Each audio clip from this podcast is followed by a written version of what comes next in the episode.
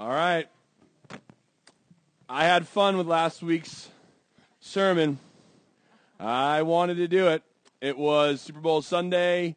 I got to talk about the Patriots. I hadn't talked about them in a year.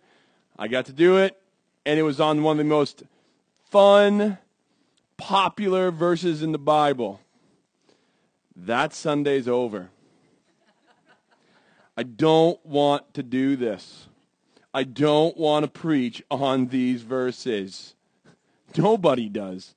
There are a few people that get really excited about these. They've written lots of books and they've had lots of talks in smoky rooms with people way more intelligent than me on these verses. But I felt very compelled that we couldn't just skip over them. The rookie, the rookie, the rookie pastor in me wanted to be like, yeah, we'll catch those when I'm 40 or I'm 45. And you guys are here, and I've been in the Word of God a lot longer, and I've been doing this preaching thing a lot longer. Uh, guess what, though?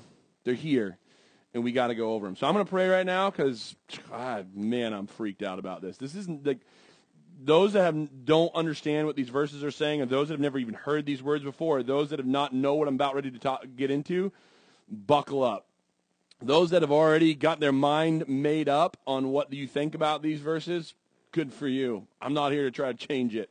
Um, let's pray. Lord, um, these verses have left thousands and thousands and thousands of people confused uh, and argumentative and and divided uh, for a long, long, long time. But I'm going to trust you that you put them in your word because you knew what you were doing. And I'm trusting that, God. And I am not going to skip over them simply just because they're difficult. So, by the power of your Spirit, Lord, may we look at truth today. May we just sit here and not try and twist it, not try to conform it, not try to make it feel comfy or better. Let us just wade through this deep thought, Lord, that you gave Paul long, long ago. So in your name we pray. Amen in the book of Romans. The book of Romans is arguably the greatest book written in Scripture, written by a gentleman named Paul. Paul used to be called Saul. Saul was known as the Great One. He came to know Jesus, and now he's known as the Little One. Great infomercial to come know Jesus, right? Think about the infomercial that Scripture gives to know Jesus, right? What would Peter do? Peter would be up, hello, my name is Peter. Before I met Jesus, I was a commercial fisherman doing quite well. Then I met Jesus. I sold everything and I died by burning on a cross. You should come to Jesus too. Hi, my name is Saul. Before I met Jesus, I was a very successful law-making uh, lawyer, essentially, but but a, like a religious lawyer. I was very powerful. I was very prestigious. People knew me all over. Then I came to know Jesus. I got shipwrecked, got bit by a snake. I was thrown in prison. I was stoned a couple times. I was left for dead. I didn't have food, and ultimately I died, you know, on house arrest in Rome. Like, you should come to Jesus too. You know, hi, my name is John the Baptist. My head got cut off and put on a platter. You should come to Jesus too. You know, like, so, like, the, like, dude, if you read scripture, you got to be like, whoa, man, this coming to know Jesus thing is pretty legit. So here's Paul writing the book of Romans to the church in Rome. Remember, he wrote this book because the church in Rome was divided. It was divided among the old traditional Christians that wanted church to be a certain way, right? They got really angry when you messed with their carpet color, or they got really angry when you messed with their organ, or the way they do music, or how they do communion, right? And we sit there and laugh, but guess what? We will be these people. Just give us seven days we will get wound up in this church about how we set up the chairs or how we don't or how we have music or, oh, heaven forbid we ever get one of those large TVs up there so we don't have this anymore. And, oh, we're going digital. And, oh, man, I don't know. You name it. We're going to get frustrated about something. Do we have to have food every week? That really puts a burden on somebody. You know, do we have to have, you know, only the cool kids get invited to the missional community group? That's for the cool kids. We can argue about whatever we want to do. You know? And that's what the church in Rome was doing. And Paul wrote this letter to say, knock it off. This is what matters, and what you're arguing about doesn't. So let's make this the foundational piece. And so he wrote this book of Romans with all this incredible deep theology. So that way people will be like, all right, here's what we're working off of, and let's go forward. All right?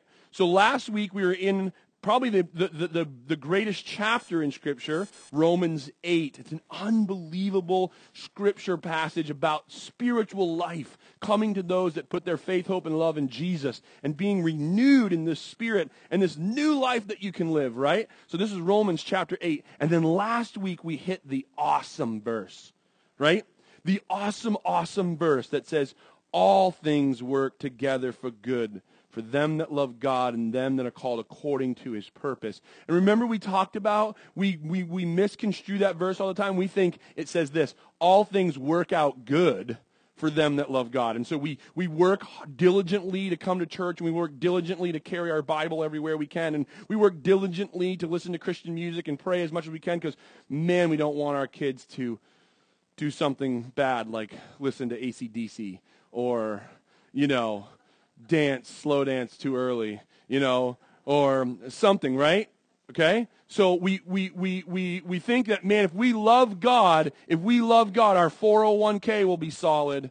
We won't lose our job. Our children won't rebel. And we will have a perfectly behaved golden retriever and an SUV. And we'll be a happy American. Right? Right? That's what we think. But that's not what the scripture says there. It says all things work together for good. And we made that analogy that those grinding things that we like to forget about in our lives are working for good. And the real glamorous, awesome things are working for good too. Right? They both are. Right? Some of the glamorous times for me is when I came home from college on Christmas break. Is that not the best? You don't have a job. You don't have responsibilities. Everyone's happy to see you. Everyone gives you food everywhere you go. It was awesome for me. Now, you might have been like, no, dude, I had to come home and work for my dad who owns his business. And he, well, I don't know. But it was, those times are good. But you know what? I had some real rotten times my freshman year in college where, you know, where I had some real rough professors. Um, I, for the first time ever, got suspended.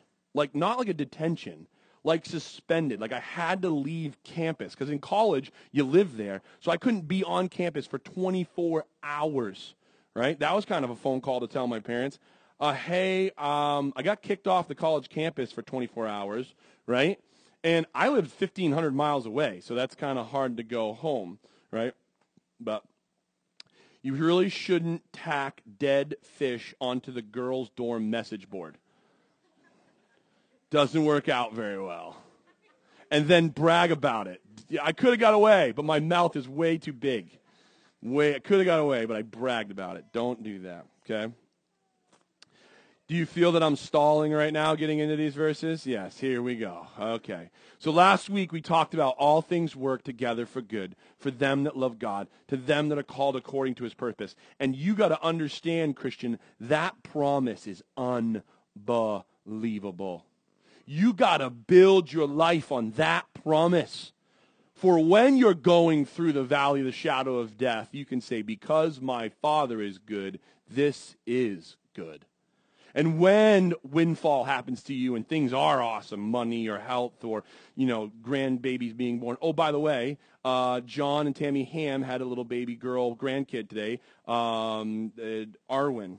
Yep. Okay, Arwen is its name. So, yeah. And also, last Sunday, we prayed for Bernice's daughter, Betty, right? Because she was losing her eyesight and they'd been working on it for like two months, trying to figure it out. You want to know something pretty crazy? Around 9:30 on Sunday morning last week, a doctor called and said, "We figured it out. You have a blood condition. We can treat it." And she's been taking medication, and her eyesight stopped losing, and she went back to work. So I don't know what we were doing at 9:30 last Sunday, but we were, I think we were praying for Betty. Pretty rad. Pretty like you know. And here's the thing: that's awesome, but it's also awesome when it's really tough and the prayers aren't working because there's a lot of you in here that have gone through health things, and you've had loved ones gone through health things, and you have thrown prayer after prayer after prayer. Right? We got Billy pointing to his head back there. Billy's standing up, hanging on to one of his kids, and he had how large was that thing taken out of your head? Wow. Is there anything else up there left? No, not much.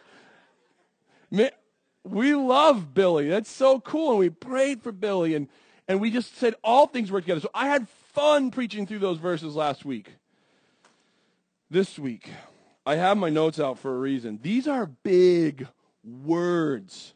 Foreknowledge, predestination, those are big words. And people much smarter than me have been arguing over these words for way longer than I've been alive. So I am not about ready to sit here and try to convince you of anything or say that I know what I'm talking about. I'm saying that I read the scriptures, I got on my knees and said, Lord, I'm going to be talking about this. I looked at what a lot of other people have to say, and I put together this. So these are big words. And my first notes, you ready for this? My first notes here are this. This is above my pay grade. That's what my first notes say. But then I went forward. Romans chapter 8, verse 28 says that we have a calling and we have a purpose. Right? That's what it says.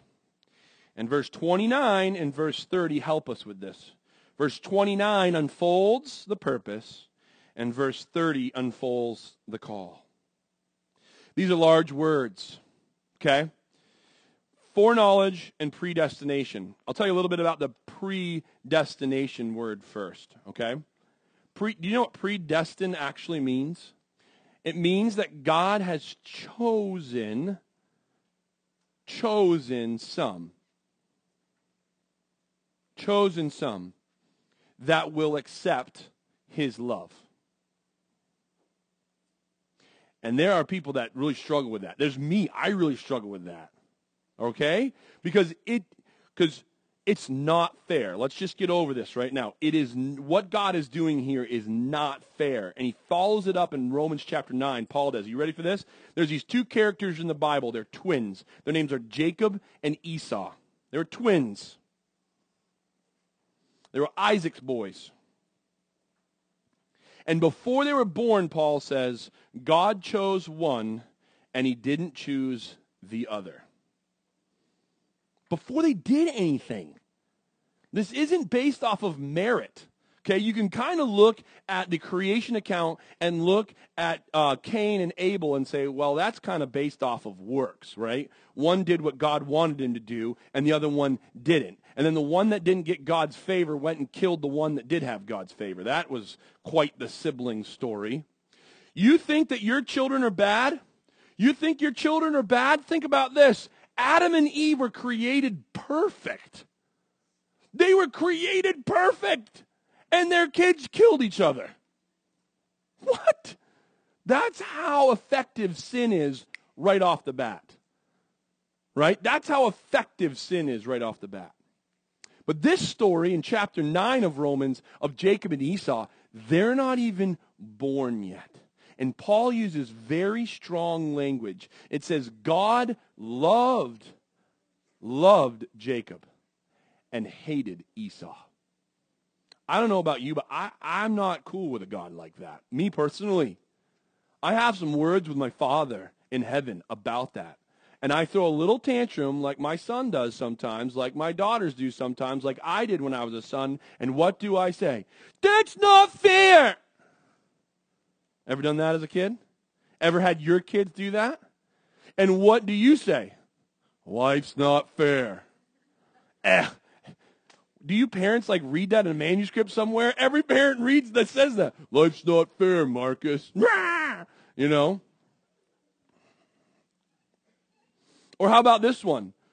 I don't, why? Why, Dad? Why? Why? Why? Why? Why, Dad? Because I said so. How many have said that one before and had that one said at you? I do not understand what our Heavenly Father is driving at here with these verses. But what I hear is, because I said so, and life's not fair. Bless you. That's what I hear. That's what I hear. So this word predestined actually means that he predetermined the destination of some versus others predestined. Get where that gut's in there? I don't like that word. Let's go back to foreknowledge. I don't like predestined word at all. I thought, okay, foreknowledge, that's an easy one. Well, that's easy. That just means God knows the future. I'm cool with that. Are you cool with that? Yeah. Foreknowledge. It just means God looks down the hallway of future and knows what's going to happen because he's God. Er, that is not what that word means. And I've thought it's what that word means. My, I even went to Bible school for four years. That is not what this word means.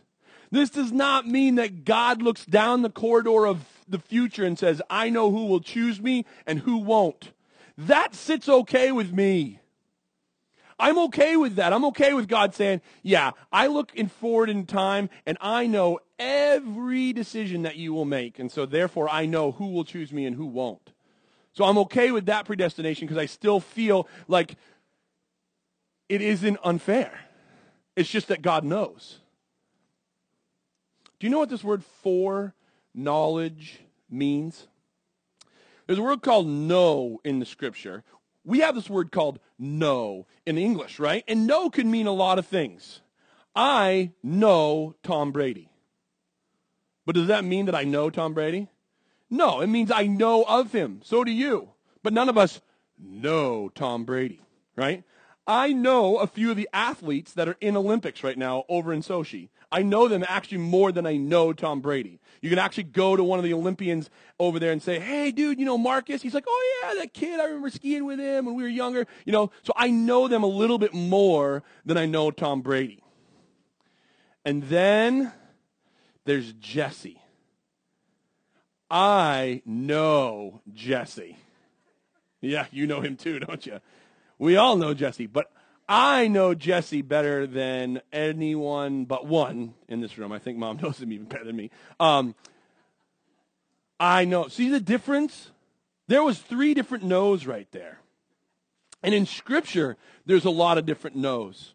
One no comes to us, the first time we see it, is when Adam and Eve are kicked out of the garden. And the Scripture says, Adam knew Eve and they conceived a son. Wow. That's really getting to know somebody. When that happens, you really know them then. You know what's kind of creepy? That's this same knowledge. God foreknew. Could be translated God for loved. This is a relational no. This is not a situational no. And I always thought it was a situational no. Like he knows all the decisions that you will make. He looks in the future. No, no, no, no. It's he for loved. For loved. And this word foreknowledge, people call it the golden link. I like my analogy is this, it's the golden domino Okay? It's the golden domino. Look at your passage on the front of your thing here. All right? And think about these big words like dominoes. For whom he foreknew, domino one, kick it over. He also predestined. That knocked over domino two. To be conformed to the image of his son, that's domino three, conform to the image of his son. That he might be the firstborn among many nations. Moreover, he, those he predestined, that's a, still the same domino, he also called. That's another domino. Those he called, he justified. Justified is another domino. And those he justified, he also glorified. Another domino. None of those dominoes happened. Guess what? I like glorification. Oh, yeah. Have you ever won something? Have you ever had something go super well for you and it just welled up inside of you, just a scream of just, yeah? I mean, that's glorification, is what it is, right? You're like, we are the champions. You know, I bet the Eagles felt pretty good on Sunday night, right? I mean, a, a dirty city that's always fighting all of a sudden is like a kind of a nice place. They're like, woohoo, we're all together, you know? Um, all they had was cheese and steak before this.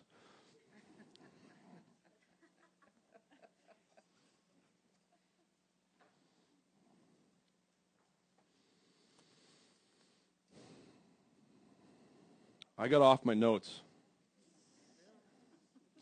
It's a domino effect. And it all starts with foreknowledge, for loving. And I don't understand my father. I love him, but I don't understand him. If you've ever seen the Chronicles of Narnia, or if you've ever read the books Chronicles of Narnia, C.S. Lewis tries to tackle this about God. And that's the end of The Lion, Witch, and the Wardrobe. And Lucy and Mr. Tumnus are standing on the porch of Cair Paravel. The palace has now been set straight. The four kings and queens, the sons and daughter of Eve and Adam, are on their throne, and Narnia has finally broken winter. Why would they want to do that? I don't know. I love winter. But anyway, they've broken winter. And the party is rocking. Everyone's so excited. And there's Lucy standing on the porch looking out over Narnia. And she sees Aslan, the character who plays God and Jesus, walking across the beach, heading into the deep, dark forest, away. And she starts to worry. She starts to fear because her hope, her security, it's, it's, it's, it's leaving. It's kind of, it's, it's, it's, it's separating itself, sort of. And Mr. Tumnus, who's a little wiser than Lucy, comes up next to her and she says, and he says, Don't, don't be afraid. Don't worry. And then he says this absolute beautiful line. He says, Aslan is not safe, but he is good. In other words, he's wild. You cannot tame him. Aslan is not a household cat. He's a full lion. And you want them to be a full lion. Because what's a household cat going to do when something really comes push to shove? They're going to climb a tree. Woo! And the, then we have to call the fire department. Ah. But Aslan is a legit lion. And you don't want him to be tame. You want him to be wild. But you cannot just pull these pieces of Scripture out of the full context of Scripture. Because if I would just read this, all I would think is life ain't fair. Why do we even struggle to tell other people about Jesus? Because if God has already chosen the ones that will accept him and the ones that won't, why am I suffering ridicule? People making fun of me because I believe in Jesus. Why am I coming up here and grinding through getting a church together and figuring out all the details of it and stressing about it and? Why are we doing all this? Because in the end, you're just going to choose him or not because he predestined you long ago, right? There's other passages of Scripture that are in the Word of God that you cannot just jump over. The most famous being John 3:16, for God so loved the world. It doesn't say he so for so loved some, or it doesn't say he for loved the chosen in that one. It said he for so loved the world, right? And you know what it ends with? That none shall perish. He doesn't want any to perish. The next verse in 17 says, He didn't come to the world to condemn it, but to save it. In 2 Timothy, in 2 Timothy, Paul, the same writer that wrote this, says, The Lord is not willing that any should perish. That they should come to him in repentance. So there are other scriptures in there that try to, to, help us understand that somehow God has chosen those who will come to him and who won't, but also that his love is available to all. And here's what's happening right now. Yours and my mind should kind of go, what? How is that possible? How are you able to choose people who will come to you and who won't, but yet you say your love's available to all? Well, we're doing what the psalmist said not to in Psalms chapter 50. This is what the psalmist says in Psalms chapter 50. He said, Your problem is that you thought God was like you. We do that. We try to put God on our dimension, on this 3D reality, right? Did anyone see the opening ceremony of the Olympics? Did you hear the announcer talk about augmented reality? What she was saying was, hey, by the way, you watching this on TV, you're seeing something that the people in real life can't see because it's augmented reality through digital media. Did you see that? and there was like this crazy weird star globe over the stage where the kids let go of those things and they went up and they like it looked like they let go of a star and it floated up and it hit this thing of stars and then whoa, this thing of stars enveloped the stadium. I was like, oh, imagine seeing that for real life. I just thought there were drones or something. Then then the lady just totally ruined my excitement. She's like, the people in the stadium cannot see this. This is augmented reality. And I'm like, oh, whoa. That's what God is. We're the people in the stadium, and God is seeing something and doing something that we just really can't wrap our head around. The scripture says we see as if through a piece of glass that's cloudy. We see as if through a mirror that's foggy. And we can make out some silhouettes and we can make out some truths and we can make out some things and praise the Lord by the power of the Holy Spirit. We can make out even more because He's come to guide us and He's come to comfort us. And we can look into that mirror and we can look through that glass and we can, hmm, but we don't see clearly. The scripture says that there's coming a day when I leave this earthly carcass behind you like that word? It's a great word, isn't it? When I shed this carcass and I head home to be my heavenly father. There's a documentary in Maine, right? Called Dead River Rough Cut. Great, great movie. And there's some awesome, awesome, awesome wisdom in this movie. And one of them, he goes, I don't care who you are. I don't care how much money you got. But when the old man comes down and taps you on the shoulder, you're going with him just the same. That's some good theology right there. No matter what kind of money you got, doesn't matter what you've done here on earth. When the old man comes down and tap you on the shoulder, you're going with him just the same. You know? And I have no idea where I was going with that, but it was awesome. Oh, when we get to where we're going, the scripture says, We will know even as we are fully known. In other words, we will see with God's eyes. He knows everything about you. He knows more about you than you know about yourself. He fully knows you. When we get to heaven, we'll know what He knows. I hope you still want to be my husband when you get there. Imagine that. Imagine being able to look. Imagine being able to look with God's eyes. I'd be like, oh, my word? Okay, oh, all right. I didn't need to know that about you. I was glad that I could see you in human eyes back then, you know. But we'll be in heaven, so there won't be any of that. We'll all have Jesus' glory because we'll, he's done it for us, and he will get his glory, which will be nice. Okay, so back to the hardest verses. Here's the deal God is telling us that he has foreknowledge He's forechosen. Predestined means that he has determined. But in all of this, somehow, he's given us free will, the Bible says. The Bible lays out this beautiful story of this person named Adam and Eve. they weren't robots. God let them make decisions. He even put something in the middle of the garden that would make them make a decision. I always read the scripture and be like, God, why did you even put that there? Who needs that? Just remove, you know, it's like how I parent. You probably parent like this, right? If you don't want your kid doing something, what do you do? You just remove it from the situation. It's just easier instead of saying, don't touch that, and then leaving the room. That's ridiculous. It's going to be touched as soon as you leave. Didn't God know that? You know?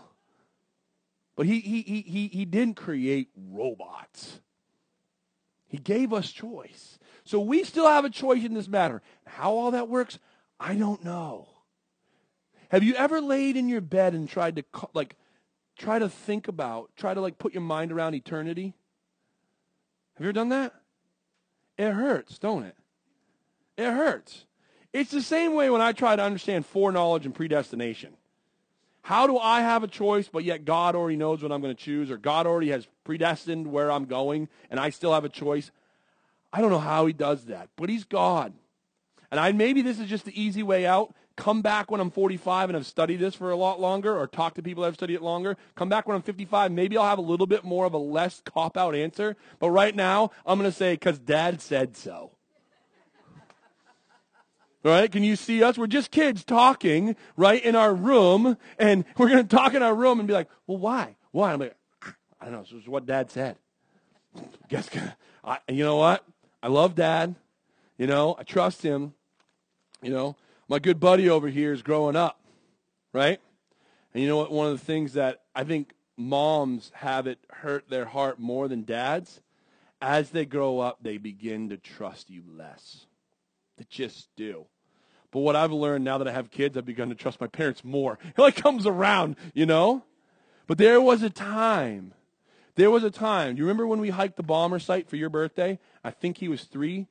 Blair and Jesse share same birthday week, and we lots of times go hiking because Blair likes to go hiking. And we went up to the bomber site, the one that I preached about last week. And there's a big rock on the way down, right? A lot bigger than you think. It's it's it's it's about as high as that speaker right there. And that three year old not even like a second. You need to, I said, go for it. And he just, boom, off that rock right into my hands, right? As they get older, it gets a little bit more difficult. They were on top of the roof the other day. I'm like, yeah, do it, bro, jump. He's like, yeah, right, old man. You kidding me, dude? right? And Christ, God, is asking for our childlike faith, not our analytical, cynical adult faith. He's asking for our childlike faith. If you haven't seen the movie The Shack, it's really incredible. You can think whatever you want about it. I don't know. People get weirded out by its theology. It's a made up story. Some guy made it up. But there is this scene where he's talking to this character named Wisdom. And it is extremely, extremely powerful because essentially he's arguing with God. And God finally gets off the throne, says, There you go. you sit over there. And the guy's like, Whoa, no, no, no, no, no, no, no, no, no.